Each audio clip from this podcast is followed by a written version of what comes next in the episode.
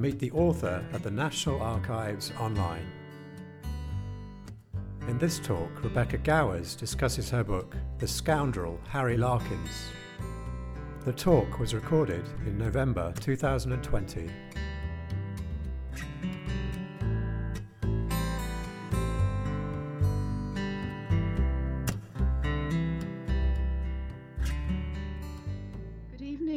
Welcome to Meet the Authors at the National Archives Online.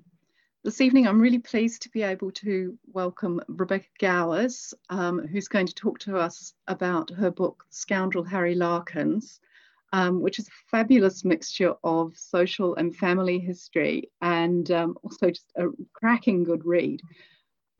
Catherine Howells, our um, visual collections researcher, will be talking to Rebecca and um, talking a little bit about um, some of the photos that we have from Eadweard Muybridge in our collection here.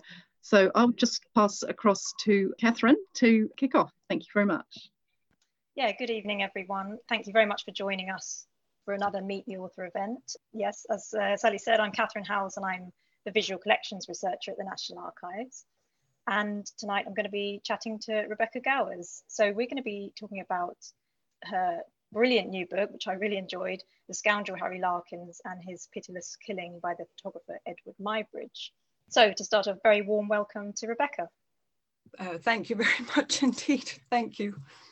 Great. So um, yeah, I just wanted to start by saying that I found your book to be absolutely fascinating and really engaging story.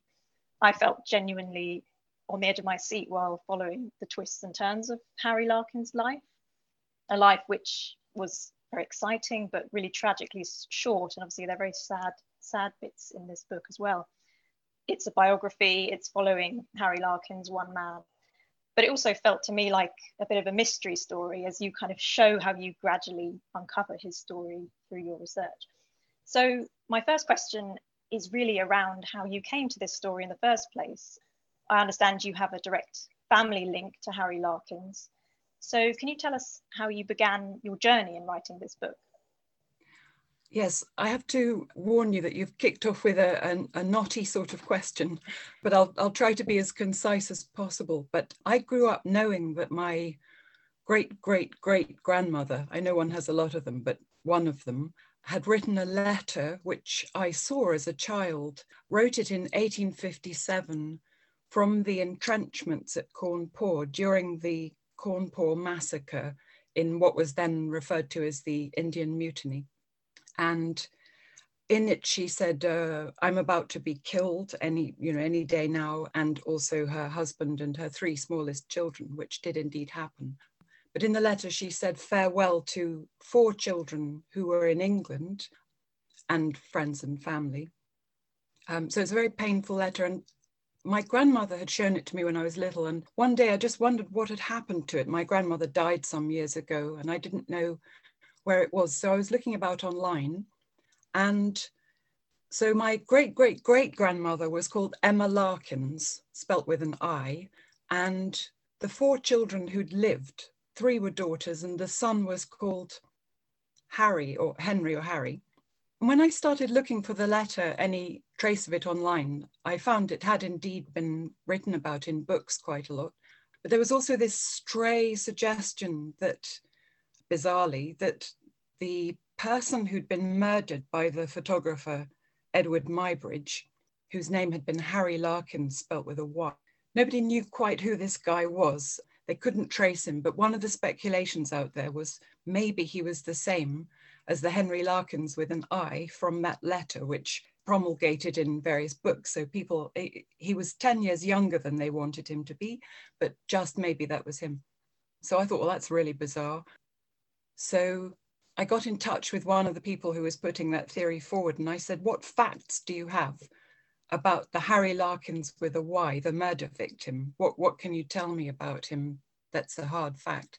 And he said, Well, nobody's really been able to trace his life back more than two years because he was going under an assumed name. It was that was the guess, but he gave me one or two facts or purported facts, one of which of no particular interest was that Harry Larkyns with a Y had had a brother-in-law whose surname was Cutler. So I, I just checked out within family records and so on what were the names of the husbands of the sisters of the Harry Larkins in my family. And know, lo and behold, staggeringly, one of them had married a man called Cutler. So then I thought, you know, wow, bingo, I've got it. I had these two extraordinary stories the, the Cawnpore massacre, this letter that had reached England and all the sort of tragedy of that. And then this little boy whose family had been half wiped out ended up getting murdered himself. So as you can see, that, that was quite a narrative overload and that, that's what really got me going. Yeah, I, I can imagine finding a story like that must be incredible. I mean, yeah, you can't really, you certainly can't leave that story alone, can you, if you find something like that? And so I suppose Harry had this link to India, but he was he was kind of left um, in England quite in when he was quite young, so didn't have a direct link, but he had his family out there and had his family killed out there. And then he did eventually go to India to serve in the Bengal army. So tell us more about his his link to India then. I mean, how do you think that the experience of the death of his family, um, how do you think that affected him? And then why do you think he, he did go to India to serve? Well, he, he was actually born in India, but his father, who was in the um, Indian Army then of the East India Company, was sick most of his life and went home to England on medical certificate, as it was called, when Harry was two.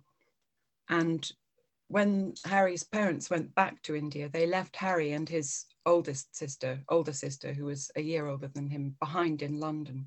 So Harry never saw his parents again from the age of two. So he was left. There were a lot of Larkinses in London, and they were they were big in the East India Company. They ran ships for the East India Company. So he had plenty of relations to keep an eye on him and really bring him up. But the records on him are quite thin, and it seems as though his own parents didn't have very much money. So it seems as though he got dumped, I, I'm guessing, into cheap little schools. And he certainly ended up in Brussels in a school on the continent which was a cheaper way to educate your children. They were generally run by clergymen. Dickens sent three of his sons to a school in Boulogne in the same way. And of course, Emily, sorry, Charlotte Bronte writes about schools in Brussels in Villette and in her novel The Professor. So, so he Harry was certainly in Brussels at the age of about 11 or 12, but he then came back. The aunt who took on bringing him up put him into a school in Wimbledon that was specially designed to prepare boys to go into the army. And I think the Larkins family decided that they wanted to get him a commission somehow in the East India Company army in a way to get rid of him or to, to set him up for life. So after, after his family had been slaughtered, which happened when he was 13, um, he was crammed to get into the, the Indian army and he got packed off there aged 16. So from our point of view, he was a child and really weirdly, you know, he was joining an army that had risen up in rebellion and killed five members of his family, well, actually also cousins and extended family who were also in India.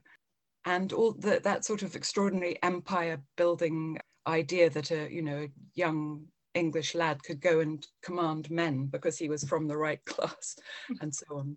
Um, so what he thought of that, I can't imagine in, in the inner recesses of his soul, but the challenge was to enter into really the company of men as a sort of dashing military figure. Yeah, that makes sense. And but it was in his while he was in India that that maybe his his reputation started to develop and so in terms of money, he, he started dishonest practices. Uh, is that right? Fair enough to say um, while he was out in India. And that was the beginning of that. And was that, do you think that was due to the difficulty of, of how much they were paid, you know, in the army in India and whether they could support themselves out there? That was, it was an absolutely known phenomenon that it was incredibly hard to get by on your pay. And for example, Dickens sent one of his sons out similarly who, who got into terrible debt at the same time, Harry got into absolutely astronomical debt. I mean, really, um, you know, uh, uh, outrageous. So he he lived at large. He wasn't just sort of stepping over the line a little bit because it was hard not. But there's a there's a sort of critical detail I think that in his mother's last letter home, which was smuggled out of the entrenchments by a servant and took six months to reach England. So they already knew that she was dead when it arrived. She put this terrible warning into Harry saying, um, "You must." never please your own desires. And if you think about, effectively, she said, if you think about having any fun, remember your little brothers and sisters who, or little sisters and brothers, sorry, who, who will be killed um, and behave yourself. So he is obviously a bit of a rebellious child already.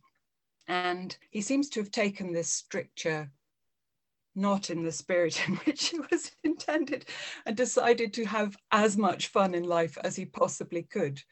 And you know he was terrible with money and it's indulgent to say that. It, it's not a disease i don't think. Uh, he, he clearly didn't wish to be good with money but he certainly was awful with money. But he was also terrific fun. I mean people loved him and he was very generous with the, funds that he had access to however he got them. Yeah I, I mean i was just going to move on to his time in france um, in paris where that that kind of side of his personality seemed to come through uh, strongly. And it's just interesting that, that obviously he got he, he got caught up in fraud again in Paris quite severely and ended up on trial for it but the, the things that he was doing were were all around buying gifts for people and kind of just building up a person a sort of cult of personality it wasn't for any it, it didn't always seem that he was it was he was trying to achieve something in terms of his circle, in terms of buying gifts for, for um, you know, opera singers and things like that. So it's an interesting personality that he had out there. And so I, he had this negative reputation, yes, but he was also popular with very with many people out in Paris. So how do you make sense of those two sides of his personality, particularly in Paris? Well, yes, what you it's important what you say that the the fraud wasn't for permanent gain because he was constantly without funds, but he so so his the crimes for which he was put on trial were uh, misappropriating, to put it politely, diamonds from a jeweler that he then gave to a, a, very wild sort of courtesan and to a very famous singer at the time, Hortense Schneider, who was the great star of Offenbach's opera Bouffe. So he he was sent out of India for for being badly behaved and went to London to reunite with his family. And I, I think his aunt funded him to some extent. So he made wild friends in the gentlemen's clubs of London who did have money, and they just swept him up in their fun. And mostly they paid for him. And when, when he was put on trial in Paris, they paid all his debts. They, they paid his way out of it, really, um, and paid for incredibly expensive lawyers to argue the case because he wasn't being tried for debt, he was being tried for fraud, which is a much more serious crime. But whenever he got into trouble, there were there was a, a, sort of queue of people who wanted to help him it seems and not just family members either i mean one of the difficulties of writing this book is that he clearly had masses of charisma and that's not something you know it, it's merely reported you can deduce the fact but it's not that you know you need to meet someone maybe to mm feel the full force of it. But uh, one can say with certainty that that he he was a hugely charismatic character.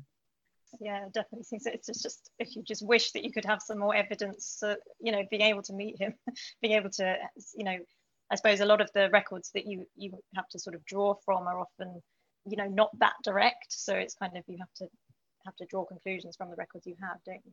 Yes, that's true. And and the records, I mean, the you know trial transcripts and newspaper reports obviously put him in a rather bad light. Um, so sometimes you have to go about things in a slightly funny way to try and understand what was really going on. Another another way to judge him is by the people who did take him to court. And uh, although it's uh, immoral to trample on small traders and try and deceive them and so on that there are some very shady practices by which small traders would ensnare people that they thought had not necessarily that much money, but the ability to generate it to get out of trouble.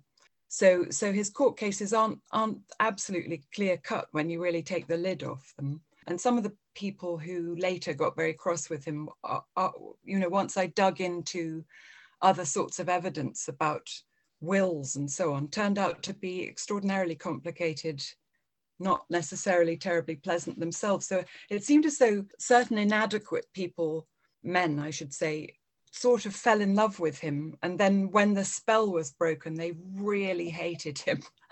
um, and uh, so, so he had this huge sudden backwash of, of dismay and dislike from one or two people in his life. Yeah, so I suppose moving on to that, that probably the best example of that was when he went to America and then got involved with Arthur Neal, um, who was was he a millionaire or he had he had lots of money but didn't know what, what to do with it basically.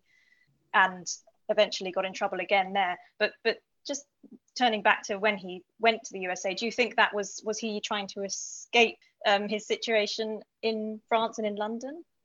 Yes I, I think absolutely. He he um he had um, fought in the Franco-Prussian War so he'd got into terrible trouble in Paris, been imprisoned before his trial, got away with it, went to London, was then had up for passing a bad check, got away with that somehow. Then the Franco Prussian War broke out.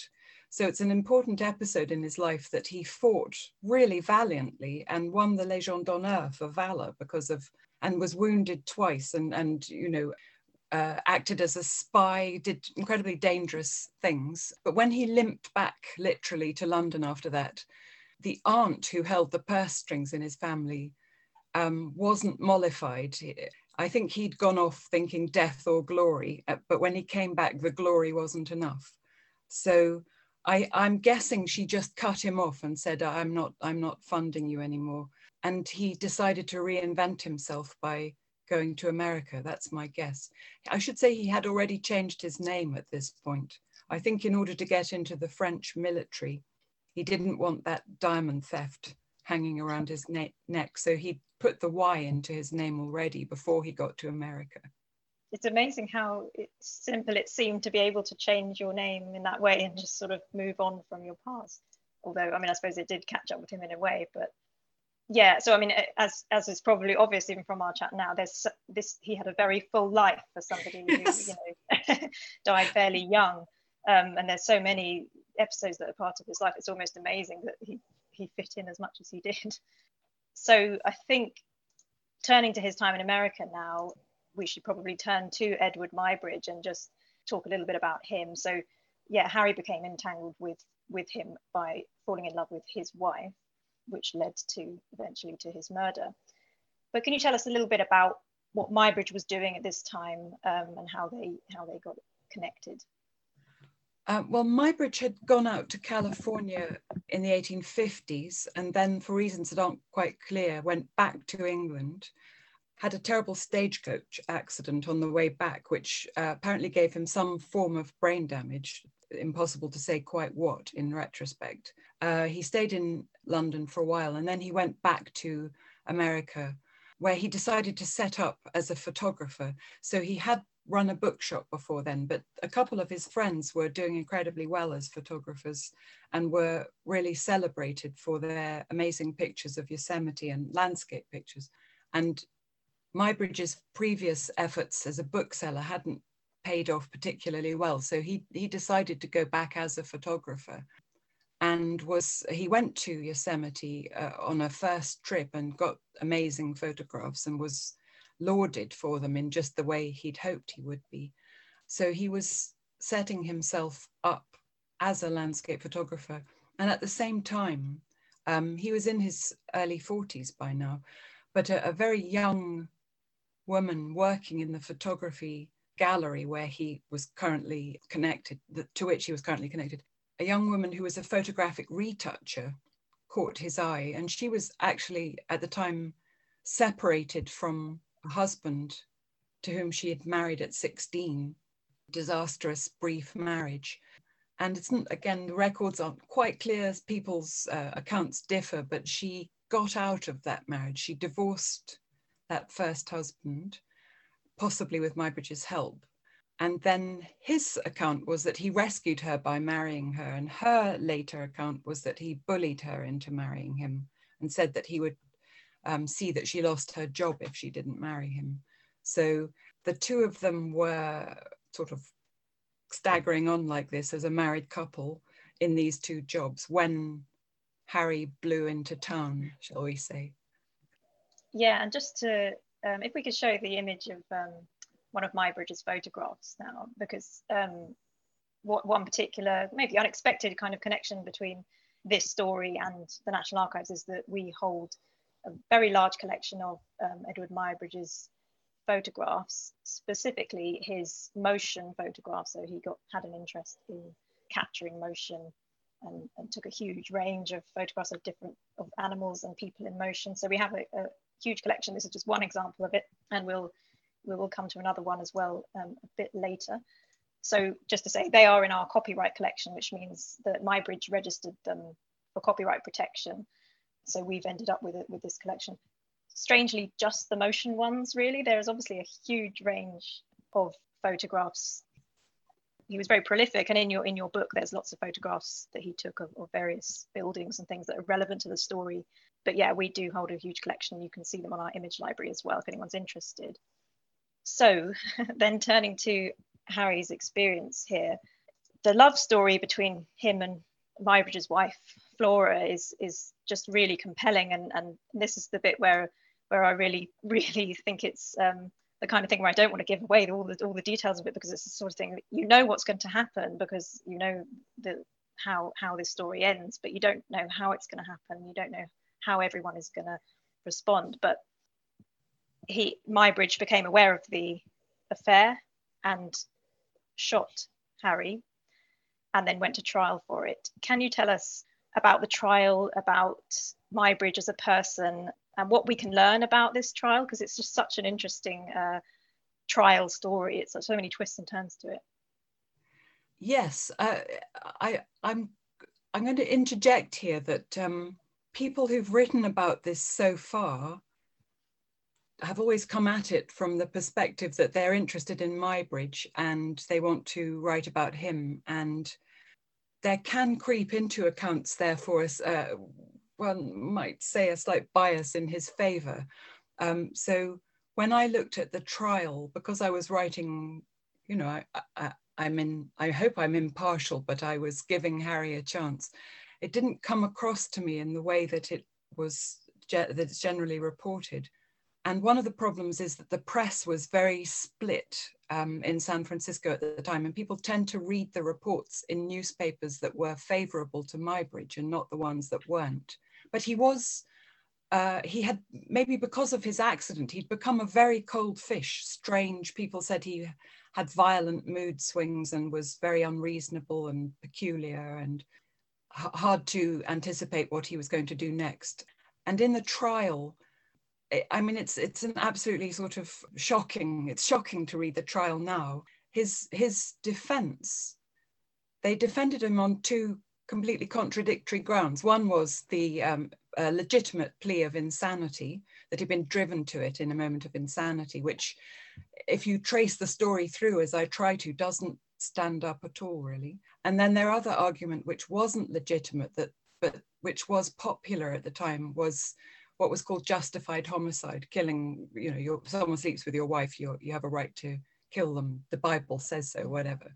But if if it was justified, you didn't have to be insane to do it. So these two these two things didn't really um, square up. But the judge said to the jury on on the one the one um, verdict you can't arrive at. Well, they they couldn't arrive at justified homicide. That wasn't a legitimate verdict. But they also couldn't arrive at saying that he was not guilty because uh, he, there'd been witnesses. He didn't pretend he hadn't done it. So it, it was quite an interesting problem for the jury. If they didn't think he was insane, but they felt favorable towards him, what were they going to do about it? I don't know whether you want me to give away exactly what happened, but it, I found it really fascinating untangling how the arguments went.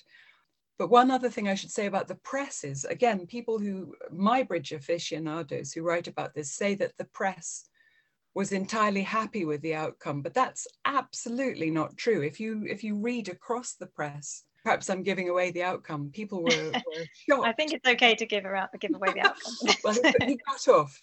The, yeah. the, the, jury came up with an illegitimate verdict of not guilty. They didn't do the fig leaf of insanity. They just said, we're going to say he's not guilty, even though we know that he was. But the press that was um, shocked by this, they said the jury had perjured themselves because they didn't believe, you know, they couldn't believe that he hadn't done it because he had done it and it wasn't self-defense and you know but there were really interesting responses including by feminist writers and, and in fact the whole strand of feminism in San Francisco at that time and and the feminism of Muybridge's wife um, and how Harry himself adopted feminist arguments that seem incredibly modern actually that's that's another really uh, uh, interesting element of the story that I, I hadn't anticipated at all when I started working on it. Yeah, it's really interesting that it seems like quite a landmark case in a way. I mean, I, I don't know whether it set precedent in, in these kind of legal um, situations, but it sounds like it, it could have done in the, the they allowed the jury to make that verdict. That that wasn't they that wasn't setting a precedent. Um, that the the sort of backwards juries were known for doing this. So it was right before right from before it started, there was a fear that the jury would let him off. But it was a very famous example of them doing that. And you know, newspapers afterwards said this this puts California in a terrible light that we're prepared to um, let people off like this. And, the, and some argue that the judge shouldn't have allowed that verdict to stand and so on. So it was, it was very contentious and much discussed at the time. And very briefly, I know you've already touched on this a little bit, but you know, it seems like the press, newspapers had a huge impact um, on Harry's life, both in the sense that they, even before, even before when he first went to the USA, he was written about unfavorably in the, in in certain newspapers, and then they this kind of set his reputation and made it very difficult for him to then move on from that. So his life is kind of defined by press, um, by newspapers, which you've already said, but also he was a journalist. So a lot of your, your the records that you rely on are his writing from his own journalism. Yes, well, amazingly, he got a job um, writing for the San Francisco Evening Post, which was edited by an extraordinary, the extraordinary Henry George, which um, people may have heard of him, um, who was a reforming character. And interestingly, the horse photographs that you showed were commissioned by Leland Stanford, whom we know the name from Stanford University now in this country at least, who was a railway baron and a capitalist um, who wanted photographs of his own horse, Occident, initially to prove that a galloping horse had all four feet off the ground at once, which you can't see with the naked eye. So Stanford um, asked Muybridge to conduct that experiment to speed up shutter speeds and use tripwires and so on. So Stanford was this great capitalist. Harry Larkyns was writing for Henry George, who detested Stanford and was was himself condemned as a socialist. So there was a big political divide. Harry was on the side of the Bohemians and the socialists in this equation. And he was asked by Henry George to write both theatre criticism, which embraces, if you read everything he wrote, quite a lot of moral judgments, um, including these kind of feminist asides that he makes. But also, he wrote kind of jolly columns of anecdotes and so on, which is where you do get actually a glimpse of that charisma because he was, you know, full of funny stories and he put, put some of them down on the page. And you suddenly hear him writing about the prison in Paris or whatever. He doesn't say, I, I was incarcerated in it myself, but suddenly it was electrifying to discover him re referring back to earlier bits of his life, his biography that I knew he'd actually gone through. Yeah, that's, there's, he sounds I mean it seems like he's a wonderful writer and it, it just makes the story even sadder in a way doesn't it that you just think well the potential um, what he could have achieved um, if he if he hadn't died so young um, in terms of his writing particularly I I, um, I, yeah. I definitely felt you know he was shot at the age of 30 and he was uh, for the last year of his life trying to redeem himself. I re- it really does seem like that. And so you, you can't say he would have been a writer of huge note, but he he was buckling down. He was writing very uh, entertainingly, and it, you you can speculate that he might have carved out a life as a you know a journalist or writer, maybe turning out a few books. And it is, and he, and he had so many friends. So it, it is really, really sad. To me, it's very sad anyway. I think that definitely comes across. Yeah. And um, if we can show um, actually one, one photograph of Muybridge, which you include in your book as well, which is, which is particularly sad. And um, I'd like to hear your your thoughts about about this and some of other some other of Muybridge's photographs but where somebody's running away. Tell us um, what this means to you. Well Muybridge did these motion studies after he'd killed Harry. And as as was explained in great detail in court and and in in the inquest and so on when he shot Harry he shot him front on through the heart um, Harry spun round and ran away, ran away for his life, with Muybridge chasing after him, apparently hoping to get a second shot. But in fact, Harry collapsed and died. So I, when I first saw, um, Muybridge takes lots of, in fact, motion studies of uh, men running away. This isn't the only example, anyway. I just couldn't help thinking that it was borderline creepy to imagine him examining in, in this intense detail the musculature of someone running as fast as possible away from you know being shot by the camera as one one can make these kind of puns with that word. But the fact that he examined in such detail this this uh, motion just seems very very very odd to me really and he's got one other motion study which is in fact of a woman but it's called something like caught in surprise and turning away um, and that that also mimics the the death, the the killing of Harry Larkyns. It's very yeah, it's a very creepy thing when you look at it with with with that changed view. Having read the book, it's very certainly changed my opinion um, of Muybridge and just kind of his life and the kind of person he was. Okay, then I think what we need to do now is talk a little bit more about your research process um, because obviously I think people will be very interested in in uh, the fact that this is a family history. This, is, this kind of began as a family history, and you're exploring a particular person in, in your part, in your family's past. So, could you tell us a bit about your process, which which records you use? I know it's a very broad question, but also clearly there are quite a few gaps in the story. It's quite difficult to piece together, and so it's quite interesting how you use other writers and and others in similar situations to kind of fill in the gaps. So, can you tell us a little bit more about that process? Yes, well, um, one of the fantastic things was that a cousin of my father's, to whom I appealed, turned out to have the letter that we were talking about at the beginning from India, from Harry's mother. And he said I could have it. In fact, it's now I've given it to the British Library with a whole lot more of her correspondence. But so this cousin said, I'll, you know, basically all or nothing, I'll send you all the archive I have. And, and a, a white van turned up with 11 crates in it.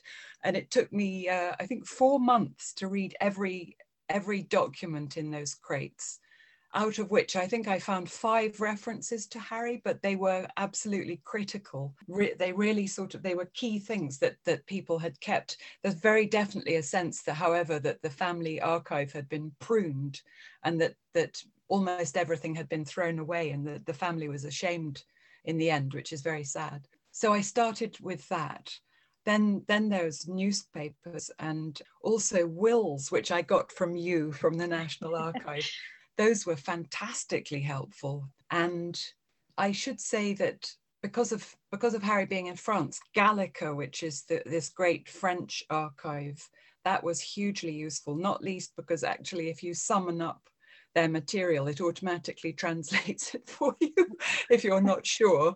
That's a good start. It's not, you know, those translations are a bit strange, but um, that's a good start. I also, I have to say, used I know one's supposed to say a well known online auction site, but I was really interested by the courtesans and actresses that Harry got involved with. And they would sell these cards, carte de visites, with their photographs on. And they weren't necessarily the most major actresses. Some of them are not particularly well known now, but by putting their names in and waiting and hoping, I was able to get photographs of them and I could mm. buy them for, you know, two or three pounds. So that that was fantastically exciting for me. And I do have one tip which I would pass on to anybody doing family history in the 19th century, which I, I wrote about this at the end of my book, that was hugely helpful to me. I, I was lucky that Muybridge changed his name. He was born Muggeridge, but he created this weird, unique surname. So, you know, someone called John Smith, it's that's a killer. How are you going to dig out the right John Smith? Muybridge, no problem. You know, that's a unique name. And even Larkyns with a Y is very rare. However, there are all these fantastic online digitized newspaper archives. But if you're looking for a name in one of those, bear in mind that 19th century newsprint gets smudged. So I did lots and lots of checks where I put the wrong letter in. So if you take Muybridge, it's got an I in the middle. If you put an L instead of the I, sometimes the digital reader of a newspaper will misread a smudged I as an L. Or with Larkyns, the S on the end is sometimes misread as an E. So actually, there were outstanding questions in books about Muybridge, where he'd been when, and this sort of thing. And by chasing up the wrong name for him, I was able to piece together some of those gaps. So that was that was I, I, I recommend this misspelling trick to people. But as for filling in the gaps, I was also incredibly lucky that Harry he was at school with one of Dickens's sons. You know, he went to Brussels, as I mentioned, where Charlotte Bronte, you know, wrote Villette and the Professor about schools in Bronte. Then the affairs that he had in Paris, those courtesans, the actual same women that he was hanging out with, as is in the newspaper record. Emile Zola then used them as his models when he wrote Nana, his great novel about a courtesan. And in America, you know, Harry's some of his best friends were friends of Mark Twain. So I had I had at one remove, there are more writers I'm not even mentioning. I had at one remove these different writers who captured the scenery and, and the sort of own bits of his life in their writing that I could turn to to fill in the picture in a in a sort of beautifully digested, you know, these works of geniuses who've digested those bits. So I, I could turn to them with confidence. Okay, Brilliant. So I think, thank you very much for answering my questions. I think we're now going to um, turn to uh, everybody watching and uh, take some questions. Somebody has asked to start us off, quite an interesting question is, uh, did Harry's sisters lead conventional lives? Yeah, the sister from whom I'm descended, his sister Alice, married a vicar and it did become a fairly conventional life, although she she rather she felt rather constrained by it. Um, and she she writes quite amusingly about that. She also writes, she a wonderful letter where she describes seeing Queen Victoria and says, what an ugly, dumpy little red-faced woman. very, uh, very rude. His, Connie married very late to a man in, you know, when she was 34, late for, by Victorian standards, married a man in his 70s, went out to Demerara. He, he had a, historically a slaving fortune in his family, but he died within two years. So she came back to England and lived on a rather small, well, by, by, by the standards of her family, money that he left her. And then the sister who married the guy called Cutler, who un, you know, unlocked the whole thing for me. I think she had a happy marriage. He was a lawyer and a musician, and they, they seem to have done well. Okay, great. Uh, there's a question here about um, well, actually, I suppose we can talk a little bit about um, your family, your closer family. So, so did you just? This is a question from somebody saying, did you discuss this story with your family before publishing? Well, I did because I asked them all uh, if they could help me and if anyone had any more archive. And in fact, uh, I, I, discovered a second cousin had um, a, a, few critical pieces, including a, a he had a, a, painting of Emma Larkyns, Harry's mother, that I didn't know about. So Yes, and, and it's sufficiently remote that I don't think anyone felt sort of ownership or worried that I was trampling on their toes by writing about it. So no, I, I had a, a, very kind and lovely family response to the whole thing. Yes. That does just sound like that seems to be a key thing is to have family who've held on to things. It does, it does make you think that you should never throw away any letters because you don't know what your great great great niece is going to make of it in you know 150 years time. Yeah. Okay, yeah, and we have another question asking that uh, you spoke of an age difference of 10 years for Harry in the reports of his death, so that they got his age wrong, right? Um, yes. 10 years wrong. Did you discover why this was? Well, when he arrived in San Francisco, he was, I mean, if you think he'd gone to India as a cadet at 16 and he was plunged into an extraordinary life there. So I suppose he got going on his adulthood early. So when he reached San Francisco, he was in his late 20s, but he was so confident and maybe a bit weather beaten. I don't know. He was just taken to be about 40. And then there's this narrative of him having seduced Muybridge's wife and being a sort of middle-aged roue. So people kind of ran with that and they've run with it ever since. But but it wasn't true. He was only seven, he was only seven years older than Flora, whereas Muybridge was 20 years older than her. So um, he Harry was much closer to her than Muybridge was, in fact. And uh, yeah, we have another question about Harry's burial, which I know is mentioned in the book. So if somebody's asking where where is he buried?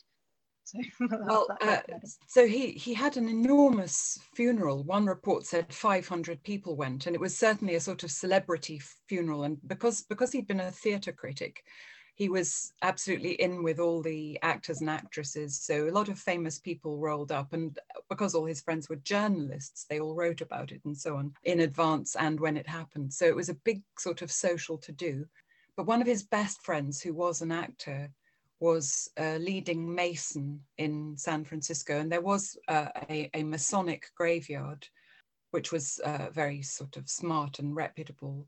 So he was taken there and put in a vault initially while they tried to track down his family in England, which they, they couldn't because of the name change. But in the end, his family, reading reports of the death of Harry Larkyns with a Y, realized that it was their Harry Larkyns and wrote to the British consul and asked. So eventually that connection was made. But I think there's no evidence that he was repatriated to England or buried anywhere here. So I think when they figured it out, the assumption must be that he was buried in the Masonic graveyard. But a sort of unpleasant coda to that is that the land was eventually sold for development and it was all churned up and the records were lost. So one can't be absolutely sure. But that, that's a, an overwhelming likelihood. And then I suppose a related question about the about what happened afterwards, which which is very sad from from every level, I suppose. But what became of Flora? Well, you you cautioned me not to give away the ending. Shall shall I give it to? But maybe people who don't want to know can put their fingers in their ears. But yeah, okay, yeah. So we're going to give well, away some of the ending. She so. she let's shall we say she had a very very tragic end that came upon her really quickly but maybe you want to look at the book to find out the ins and outs of it but it's it's not it, it's it's really sad. It's really sad what happened to her as well. Yeah. Yeah there's there's plenty at the end of the book which i just i just think um really ends the story so sadly and so beautifully in a way. And it's just i, I just recommend people read the book because it really tells it very well. Okay we have another question about about your process for research and writing. So could you could you tell us uh, about your process of putting all your research into writing? So how did you go about structuring it all? Well, actually, um, uh, interestingly enough, from my point of view, the, the photograph that we looked at of the galloping horse, Muybridge isn't only famous for doing those pictures, but also because he took images like that and painted them, round, I'm doing this on the screen, round the rim of a circular glass disc and then he would shine a light through it and spin the disc to create something he called a zoopraxiscope, which beamed uh, something, a, a, sort of forerunner of cinema. It looked like a motion picture on the wall, and this became a great sort of uh, thing of his, and he would go on tours demonstrating this. So he said, bringing my photographs back to life. And I took that as a kind of metaphor for what I was doing because I had these, as one can say, snapshots of Harry's life in all these incredibly different um, settings, you know, the Franco-Prussian War, India, America, so on. I, I say in my, my introduction that the reader somehow has to take these different snapshots of his life and make a thread through it as though it was being spun, though it were being spun, excuse me because it isn't it isn't a neatly tied together narrative but i so my process in a, a, more humble way of putting that is i told it chronologically to the best of my ability putting in more or less everything i knew but uh, because there, there was so much missing i was at least able to say everything i knew which means the reader too can form a judgment based on all the available evidence. I wasn't really particularly editing it as I went along. Great, yeah, that's really, really interesting. Okay, we have a, it's a, a very interesting question here, I think, uh, kind of difficult one really, but um, in what ways do you think the book might have been different if you were descended from the murderer instead of the victim? Yeah, that, that's a really great question. I have to say, the first book I ever wrote, this is just bizarre, but it was also a family history sort of book. And it was also about a murder case. And it was actually about Harry Larkyns's nephew, my great great grandmother, grandfather, sorry, who was caught up in an extraordinary murder case in Canada in 1890. And when I wrote that book, one of the proposals was that I would do one of those things where you talk about my my journey to unpack this and un- discover it and put myself in as a character but i wanted to tell it straight as it were and so i waited until the end. So I, I, told the whole story and then at the end i said you know i inherited this story and i'm grateful to family members who then handed over different bits of archive and so on. Um, and i got i got a, a, a response to that in someone's phd that I, I i was sent that said that completely, I'd completely um, sort of ruined the book because I couldn't be dispassionate and and um, obviously I was biased and so nothing in the book was worth a worth a jot sort of thing. I was quite put out by that because uh, I think anybody writing a book about someone probably does get fond of the character. Otherwise, you know, you're spending two or three years on this. But in the case of Harry Larkyns and Muybridge, I, I'm not sure how different I would have felt about Muybridge if I'd been writing about him. Um, I mean, I've read four or five biographies of him, so I have a fairly fixed idea now. Um, but but it was so very much the case that people favoured him over Harry that I just really wanted to slightly put the record, well, more than slightly, I wanted to put the record straight. So the, the little voice in my head which says you're you know you're related to him no matter how remotely and therefore you're biased in his favor there's a little voice in my head that says well so what it's about time somebody was prejudiced against Muybridge it's about time someone was in favor of his victim i can't tell you how many people Muybridgey people have said to me well, you know, Harry Larkyns did sleep with his wife. And then I say to them, well, you know, how are you going to weigh up adultery against murder? And if every adulterer in history got shot at the age of 30, just think for a minute, human history would not be the same. You'd be eliminating so many people if you thought that was okay, you know. Um, I haven't, maybe I haven't quite answered the question, what, what would I say about Muybridge? But I say quite a lot in my book about him. So that, that's the best shot I can give you on that one. That's, that's very good, good answer. Um, okay, we have a couple more, I think. So we've, we've heard about, you know, the, the, his life in terms of his fraud and the kind of dishonest practices that, that Harry got involved in, but we also know he was very popular, had lots of friends. So somebody's asking, did he ever cheat his friends? that that's a difficult question because um, you mentioned um, Arthur Neal, the the chap who got him off on a really bad footing in San Francisco by taking him to the police court. They were friends to start with, and then Arthur Neal got tired of it and claimed that Harry had cheated him but it's really murky. Um, he's the one who had, uh, you know, he was a millionaire, and um, his family thought that he that Arthur Neal was incredibly irresponsible and so on. So uh, Harry's view was that it was all understood that whatever you had, you shared it with everybody. And he, as I mentioned earlier, he shared everything he had with his friends. And once he got to San Francisco, the bohemian crowd they all sort of laughed and winked. If, if there's some people had reputations for you'll never get your money back if you lend it to so and so and that was the sort of mark twain slightly swindly atmosphere. Everybody just accepted it there it seems. It, it is really interesting that whole that you know how easy credit seemed to work and that people lent yes. money fairly freely and uh, and just trusted each other and had to rely on that kind of thing.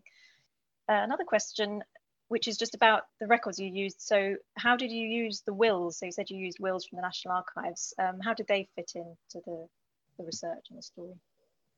Well, there was some critical information. For example, Harry's aunt, who was in loco parentis after his own parents had been killed, um, whose name bizarrely was Henrietta Coffin, um, her will revealed that she'd been left a huge amount of money, but it was it was in the form of an, an annuity. So it was when she died, that that money would cease, and she spent it as she went along. So one of Harry's claims in the law court in Paris when he pinched the diamonds was that he was his aunt's heir and that he would one day be rich when she died. But that was just a lie because when she died, she wasn't going to leave anything. And then Arthur Neal, who we were just talking about, his father made a will two years after Harry's run in with Arthur. And in that will, Arthur Neal's father stipulated that Arthur's three older brothers would have complete control over Arthur's inheritance to such an extent that even the interest on the money he inherited, they didn't have to give him. They could they could reinvest it, and he ended up um, really quite impoverished on the Isle of Man, um, doing good works as a member of the Plymouth Brethren. So his story about how Harry had swindled him, he had lost, I figured out, at least 19 times more the enormous sum that he claimed Harry had swindled from him on his own account. I, I, discovered from the will that his father left. So those were two particularly helpful ones. Other wills sort of sketched in the pitch at which people must have been living their lives based on what they left when they die. Great. Um, and then I think this is probably the final question, um, which you sort of touched on slightly, which is so when you when you started this research, did you know from the beginning that it was going to be a book, um, or was it beginning as curiosity in your family history? And and if it was the latter, at what point did you know this is this is going to be a book? Well, in my writing life, I've written both non-fiction. As I mentioned, the first book I wrote was rather similar to this one, um, but also fiction. And the, the, the two books before this one had been actually books about the English language. So I was really keen at this point to write another novel, actually. And I didn't want to do a heavily researched book where, you know, you had to be able to stand by every sentence and, and every little detail had to be, you know, grindingly verified. Uh, I thought I'll have the freedom of writing another novel. But when when this story sort of fell into my lap, I, I just couldn't resist it. Um, so uh, you know, I, I, solicited a book contract. I, I, I wouldn't have worked on it like this without a book contract, I must say, because it, it took me three years. So I couldn't have afforded really to, or, or at least if I'd been doing something else to earn my living, I would have had to um, take a lot longer to do it. So so the answer is I, I, I pitched it um, once I, I, I, probably did six months of research before I pitched it, but I, I knew I had enough material at that point that whatever else I found or didn't find, it was going to be a, a cracking story. And, and once I got the thumbs up, I was away. Brilliant, thank you. Um, so I think that's all we've got time for in terms of questions this evening. Uh, well, so thank you to everyone. Thank you so much. Thank you for joining in and thank you for asking all these interesting questions, which I've enjoyed answering. Yeah, I'd like to, it is a cracking read. So I'd like to remind everyone that uh, Rebecca's book is available. I highly recommend it. There's so much more that we haven't touched on that is, that is just brilliant inside it. So um, yeah, so finally, I'd like to thank everyone for coming. Um, I hope you've enjoyed the event. And of course, a huge thank you to Rebecca Gowers for joining us tonight so and answering much. all our questions. Thank you.